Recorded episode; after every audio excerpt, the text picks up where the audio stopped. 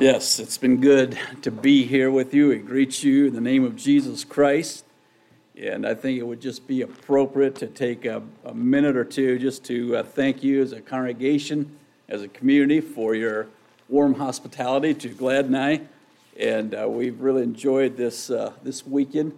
Um, when uh, Dave contacted me, I sensed uh, right away that it's something that, uh, that God wanted us to do, and it's been a delight uh, it was Dave and Bonnie have been great hosts. They've uh, just allowed us to sort of be at home and and uh, snoop the cabinets if we need to to get a cup of coffee. Thanks to you El Salvadoranians that supply us with that good juice.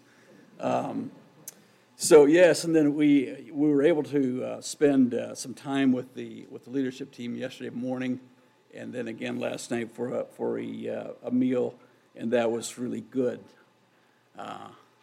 Simon and Polly. We were able to have lunch with them yesterday. We really struck out on the good end of the deal. Soon after he sat down, he leaned over to me. He said, I'll make you a deal. He said, You pray, I'll pay. So I don't know. If you take him out to eat, I don't know if he'll do the same thing to you or not, but maybe better would be as if you'd re- reverse the roles there. And then, of course, we were all also able to spend uh, Friday lunch and the afternoon with Wayne and Edna and uh, that friendship goes back quite a ways and uh, maybe becomes a little bit more special even with the loss of my father. So uh, thank you for that. If you have your Bibles, I invite you to turn to John chapter 10. Entitled the message this morning, Serving as Shepherds, Serving as Shepherds. And, and perhaps it's a little bit uh, more of a general uh, message uh, toward leadership but I don't want to limit it to leadership. Uh, every parent that is here this morning, both male and female, in some sense, you are a shepherd if God has entrusted to you children. And even if you don't have children, uh, you, I'm sure, interact with other people and, in some sense, are shepherds. And I would say the same to unmarried people that are here this morning. God allows people into your lives that will that you can shepherd, that you can interact with, that you can relate to. And, uh, and I think the great shepherd, the good shepherd, in John chapter 10, gives us so much that we can learn from him. And I'd like to take some of the principles, three principles, in fact, that we see in this passage of Scripture that we can apply to our lives. Starting to read in verse 7 for the sake of time, we'll jump in in verse 7, John chapter 10. And it reads like this And Jesus said to them again, Most assuredly, I say to you, I am the door of the sheep. All who ever came before me are thieves and robbers, but the sheep did not hear them. I am the door. If anyone enters by me, he will be saved and will go in and out and find pasture. The thief does not come except to steal and to kill and to destroy. I have come that they may have life and that they may have it more abundantly. I am the good shepherd. The good shepherd gives his life for the sheep. But a hireling, he was not a shepherd, one who does not own the sheep, sees the wolf coming and leaves the sheep and flees. And the wolf catches the sheep and scatters them. The hireling flees because he is a hireling and does not care about the sheep. I am the good shepherd, and I know my sheep, and am known by my own. As the Father knows me, even so I know the Father, and I lay down my life for the sheep. And other sheep I have which are not of this fold. Them also I must bring, and they will hear my voice and there will be one flock and one shepherd. Therefore, my Father loves me because I lay down my life that I may take it again. No one takes it from me, but I lay it down of myself. I have the power to lay it down, and I have the power to take it again. This commandment I have received from my Father.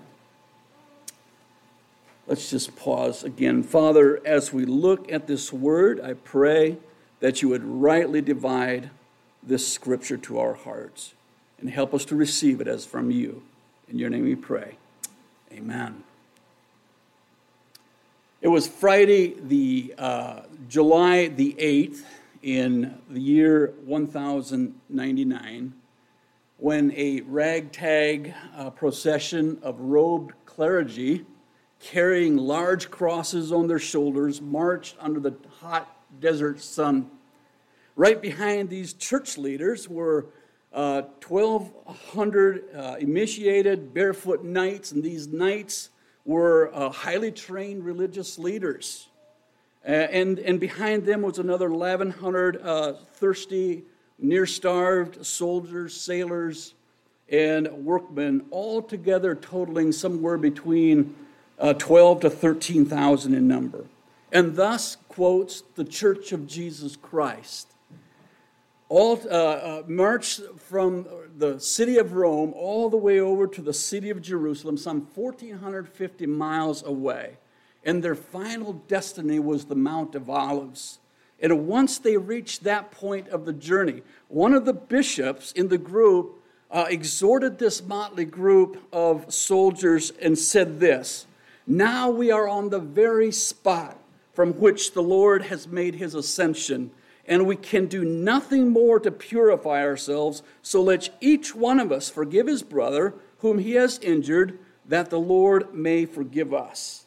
And then he continued to tell these soldiers and remind them of his prophecy that Jerusalem would be, would be delivered to them that following Friday if they continued to humble themselves and purify themselves.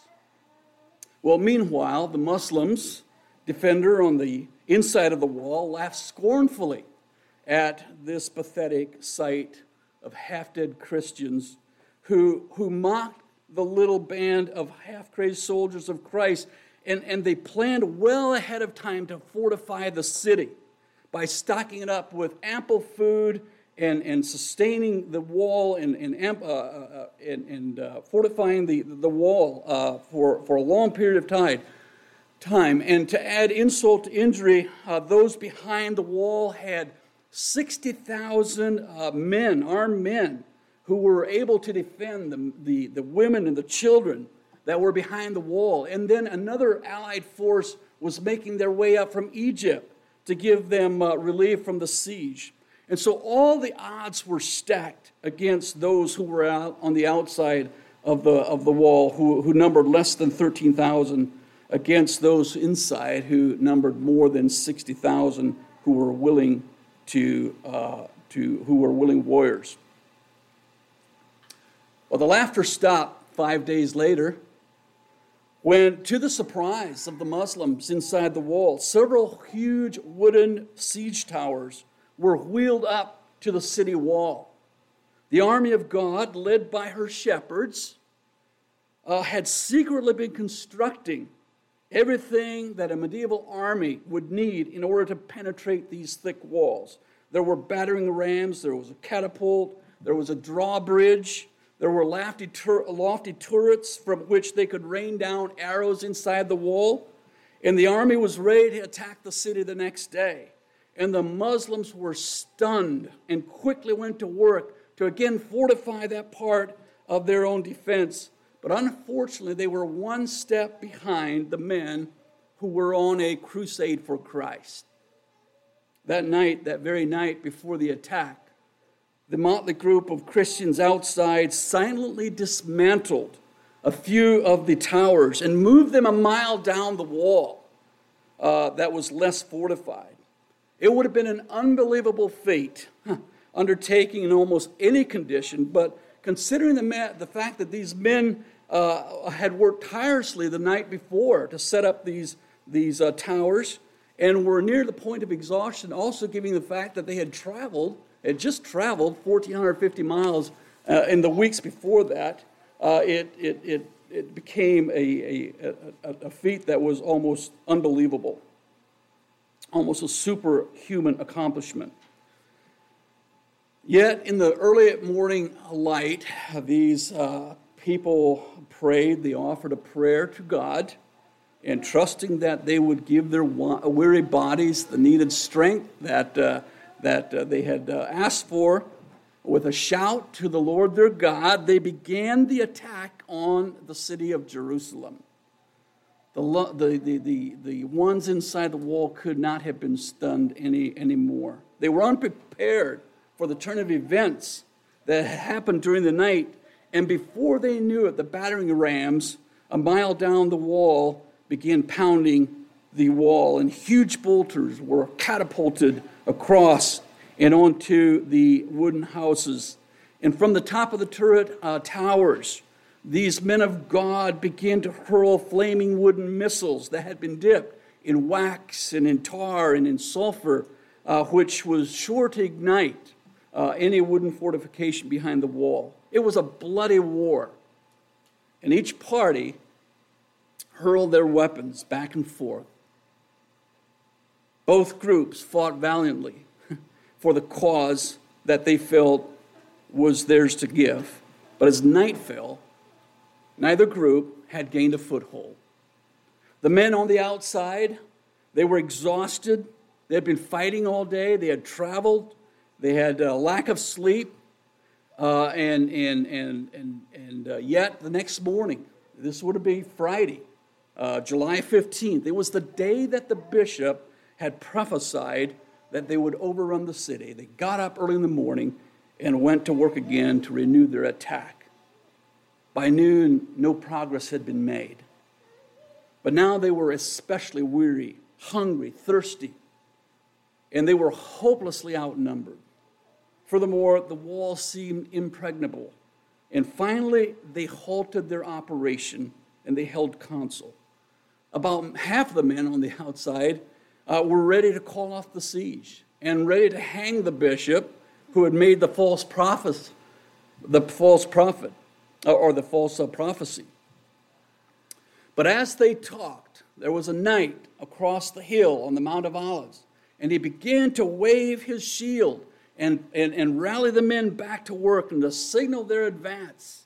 And so once again, the men took heart and they, they renewed their attack in earnest. At that time, a group of t- archers under the, commandment, uh, under the command of Godfrey of Bull, uh, Bouillon succeeded to set on fire some bales of hay and cotton on the inside of the wall. And at that moment, the wind changed, the wind shifted, and a huge cloud of smoke uh, began to blind and choke the Muslims inside the, the who were de- uh, defending that portion. And they were forced to retreat.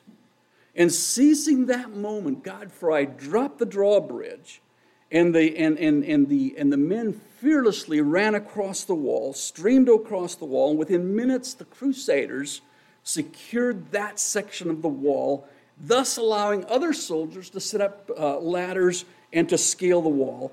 And very quickly, these Christian warriors had broken through the wall. Several of the invaders quickly went to the first city gate, opened the gate, and waves of crusaders swept inside the city. Suddenly, the whole city was in a panic. Women screamed, children cried, and the church of God, led by her leaders, butchered and slaughtered every person in their wake. They now saw themselves as the medieval equivalent of Jehu and his army who decimated Baal worship of, the, of his day. It's hard to imagine the extent of the war. One might think that there would have been regret and remorse for the massacring of nearly 100,000 people including many, many women and children. But in fact, the opposite is true. Listen to the response of one eyewitness who wrote about the horrible carnage. And I quote Piles of heads, hands, and feet were to be seen in the streets of the city. It was necessary to pick one's way over the bodies of men and horses. But these were small matters compared to what happened at the Temple of Solomon. What happened there? If I tell you the truth, it will exceed the powers of belief. In the temple and the porch of Solomon, men rode in blood up to their knees in bridle reins. Indeed, it was a just and splendid judgment of God. The city was filled with corpse and blood. How they rejoiced exulting in a new song, the new song of the Lord. For their hearts were offered prayers to God, victorious in triumph, which cannot be told in words. Today, I say, will be famous in all future days, uh, ages, for it turned our labors and sorrows into joy and exultation. This day, I say, marks the justification of all Christianity, the humiliation of paganism, and the renewal of our faith. This day is the day that the Lord has made. Let us rejoice and be glad in it. End of quote.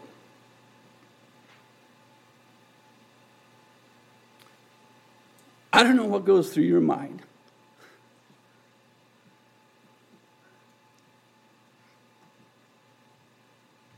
But my heart weeps. So records a very dark travesty in the archives of church history. Little wonder that we refer to that as the Dark Ages, isn't it? We wag our heads, we cluck our tongues, and we re- reflect disdainfully, and I think rightly so. I'm appalled to think that it was her shepherds that day that waged this war. Can you imagine? How did they reconcile John chapter 10? Hmm. But before we look down our noses too far, I'd like to ask a simple question. And that's just simply what about today? How's the church of God doing today? I'm talking about 21st century Christianity. And perhaps even more pointed, how is the conservative Anabaptist church of 2022 doing today? How are her leaders doing? How many souls lay in the wake of shepherds and deacons who are waging their own crusade in the name of Christ? How many churches have split and splintered, all in the name of defending truth, while looking, overlooking perhaps the greater law of love? And yes, I'm talking about Anabaptist churches. I'm sure every one of us are aware that we don't have a very good track record.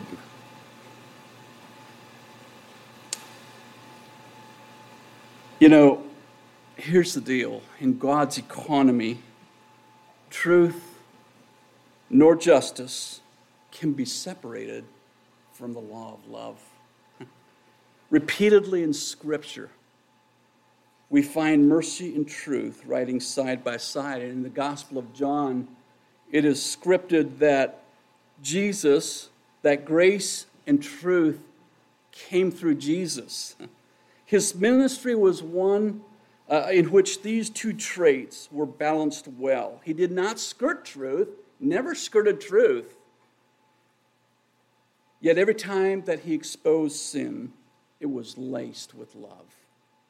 And I think we need to keep this balance in mind.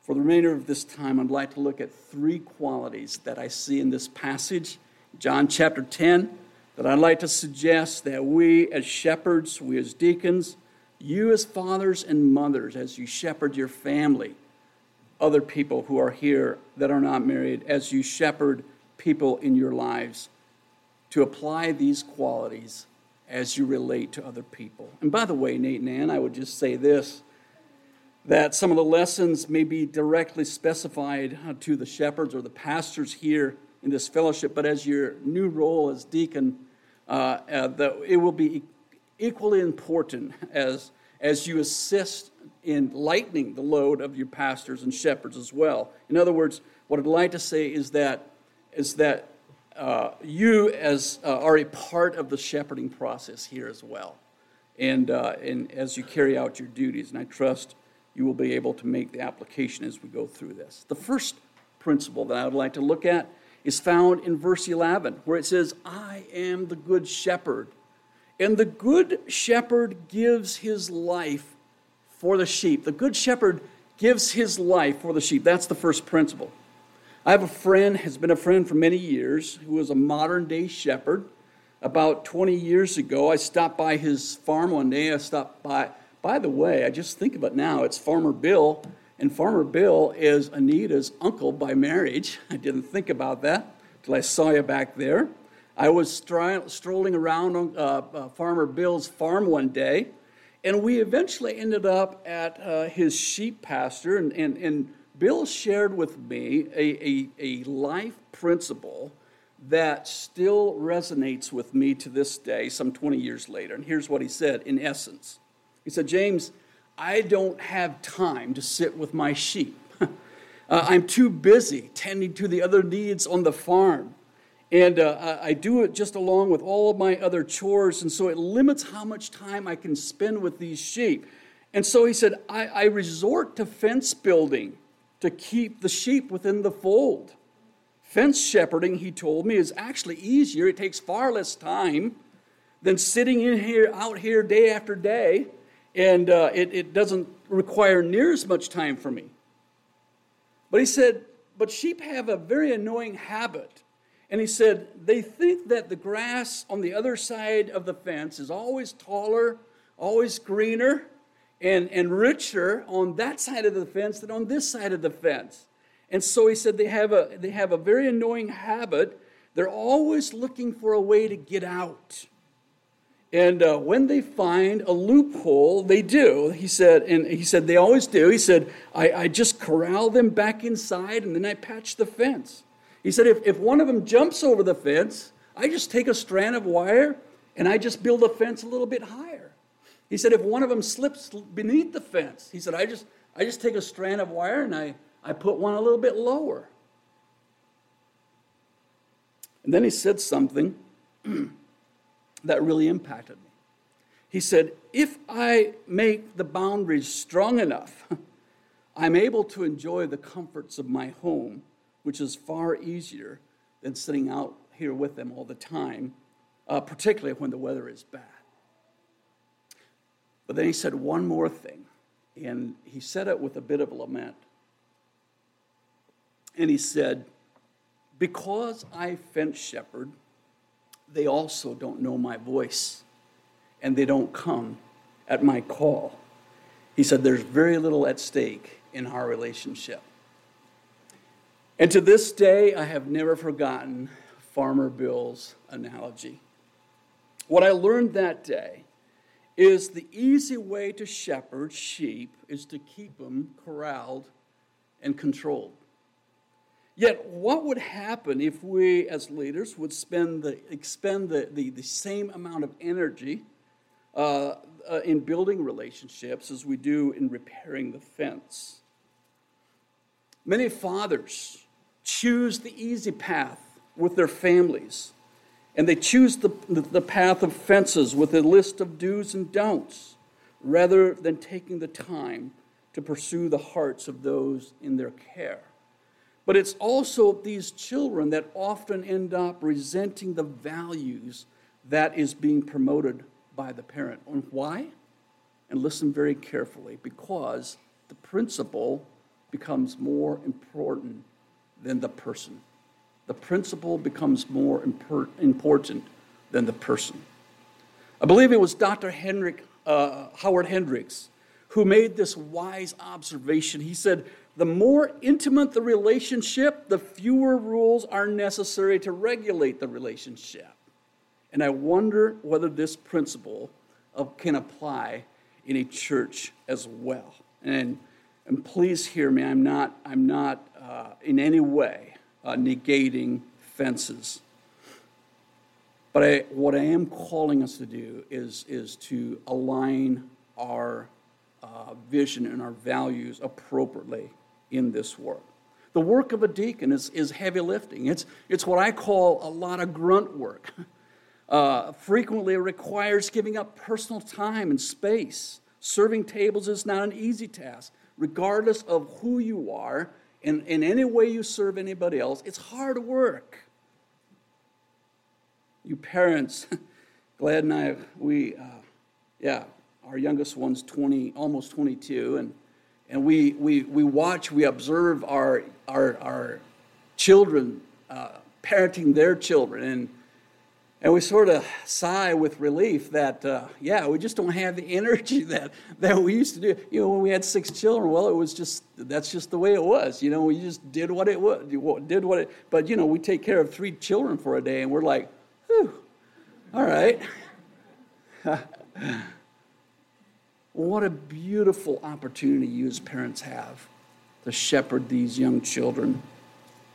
They trust you naturally. They trust you naturally. It is you who will cause them to distrust depending on your responses to them. But I also call it back to serving tables in the church or to pastoring in a church. Nate Nan, it's going to require. It's, going, it's not going to require any less work than what it was for you to do pastoral ministry that you've engaged in this past 10 years. The responsibilities may shift, but I'm going to suggest that the ministry will be equally weighting. And why do I say this? Simply this that any person in leadership will at some point need to die to self. The sheep in their care uh, will, will be their primary focus, like the ancient shepherd, whose, whose primary focus was the sheep in his flock. So those who are in servant leadership will lay down their sheep or their lives for the sake of soul care. But I would just also suggest that for the deacon or for the pastor who loves his sheep, this is not a hardship. Now, right after Jesus gave this first principle, that he gives his life for the sheep, he, he launches in, he projects this thought uh, of, of, uh, of, the warning about the wolf. It, it reads like this But a hireling, he was not the shepherd, one who does not own the sheep, sees the wolf coming and leaves the sheep and flees. And the wolf catches the sheep and scatters them. The hireling flees because he is a hireling and does not care about the sheep. Part of what's involved in giving himself for the sheep is staying off the wolf. Because the wolf will come. It's not a question of whether he will come or not, it's a question of when he will come, or it's a matter of when he will come. The wolf, the wolf will come. The wolf has been wreaking havoc among families since the beginning of time, including Grandpa Adam and Grandpa Eve, and ever since then, subsequent families since then. Consequently, he's doing the same thing with the flock of, of Jesus Christ since the day of its inception. But here's the deal an attack from the wolf tells a whole lot more about the shepherd than it does about the sheep. There are some fathers and some servant leaders who, who truly take care of the sheep and are willing to lay their life down, as it were, to protect those under their care. There are other fathers and church leaders, whether deacon or pastor, who may be given the title of a deacon or a shepherd, perhaps even do the work of a shepherd, as long as things are going well. By all indications, they are shepherds and yet at a heart level are actually only hirelings. And a hireling has two distinct traits that exposes the true character of the person, and it surfaces typically when the wolf attacks. The two, the two characteristics is that they leave and that they flee. But a hireling, he was not a shepherd, one who does not own the sheep, sees the wolf come and he leaves and he flees. And for all practical purposes, allow me to ask this personal question. And I'm going to relate it, first of all, to fathers here this morning. I see you as maybe the primary shepherd of your families. How many of you check out when family pressures mount? How many of of, of us give our wives the silent treatment when unresolved differences rise up between us and hang between us. Brothers, these are, these are the tendencies of a hireling. Equally, I would ask the question how many church leaders have left and fled when church, when church pressures have mounted? And, and, and let me just remind you that leaving and fleeing, uh, you can do those two things without relocating geographically or moving to another congregation. Checking out mentally or emotionally will cause you to disconnect from the flock, making the sheep vulnerable to the wolf. And here's, and, and here's the fact is that the greater travesty when servants leave or flee is what happens to the sheep. And he's very explicit with what, is, what happens. It says that the wolf catches them and the sheep scatter. The sheep scatter. I'm sure every one of us have witnessed some form of this process at one time or another. And to the congregation here, I would just invite you, I would just uh, exhort you to pray, to pray for your leaders that they would truly have a shepherd heart and not one of a hireling. Church work is not easy work. I, I, I just, uh, it, it's, it's hard work. and sometimes, you know, we're human. and sometimes we just get tired. We get, we get weary. And it's easy. It's easy for us to sort of just check out emotionally, spiritually, uh, mentally. Uh, but pray for your shepherds and your deacon that, uh, that they would stay engaged. The second principle that I see is found in verse, verse 14 that says, I am the good shepherd and I know my sheep and am known by my own. Now, compare, compare bivocational uh, uh, shepherd Bill uh, to, uh, who used uh, fences to keep his flock in control, to my then future brother in law, uh, Shepherd Merle. One day, when I was dating his older sister, Dad bought Merle six sheep. And Merle loved his sheep. In fact, he spent hours and hours with them out in the barn, lots of time. Uh, in fact, it was not unusual for, for Shepherd Merle to, to spend hours with Molly and Polly and Sally and Missy and Connie and Jackie. Yeah, they all had endearing names. And we could be sitting inside eating a meal, and one of the sheep would bleat. And he'd say, Oh, I wonder what Molly wants. Now, of course, we never knew whether he was true, you know, whether it was true or not. All sheep sound the same, right? No, not to a shepherd. He said it in such conviction that I'm sure he knew which one it was that was bleeding. When Peter gives the instruction in 1 Peter chapter 5, where it says, Shepherd the flock of God we know, first of all, that this was an action verb rather than a noun. Shepherding is something we do uh, more than something that we are. And it's been about 37 years ago, but I can still hear Shepherd Merle walking out toward the barn, and he began to call each of his sheep by name. And regardless of where they were in the pasture, they would come running as hard as they could toward their shepherd. Why? because they knew him and he knew them. Why is this the servant? Why is this the servant who is able to separate his worth and his value from his calling? Servants who, who, who, who uh, wrap their sense of value into their calling typically shepherd uh, misbehaving sheep differently from those who are simply there to serve. I was told years ago that the difference between a butcher and a shepherd is that one leads from the front and another one drives from behind. Another good piece of advice that I was given years ago from a very wise brother. He said this to me. He said, James, observe the direction your members are traveling and respond to them accordingly.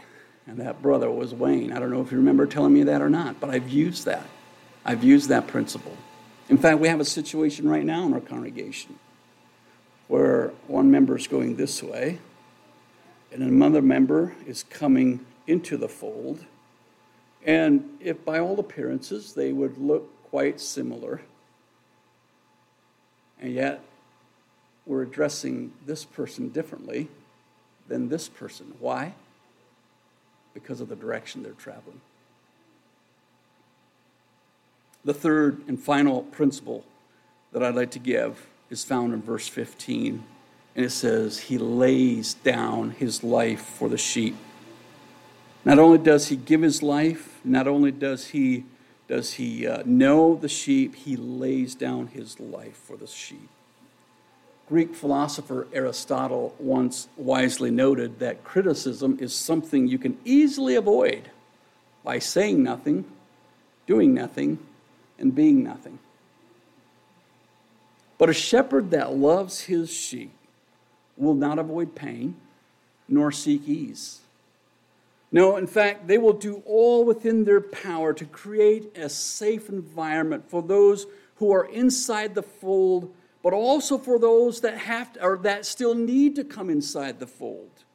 They will spend lots of energy for that. And one of the best ways to do this is to exemplify what vulnerability looks like. No church leader should ever give the persona that they have their life together, mainly because you don't. yeah. And even if we think that we do sometimes, somehow God has the God has the ability to raise up a brother or a sister under your, under your care who's been specifically commissioned by God to push just the right button in your life to bring out the worst in us. I have a brother like that. And uh, uh, when I was younger, uh, I used to preach a lot faster than I do today.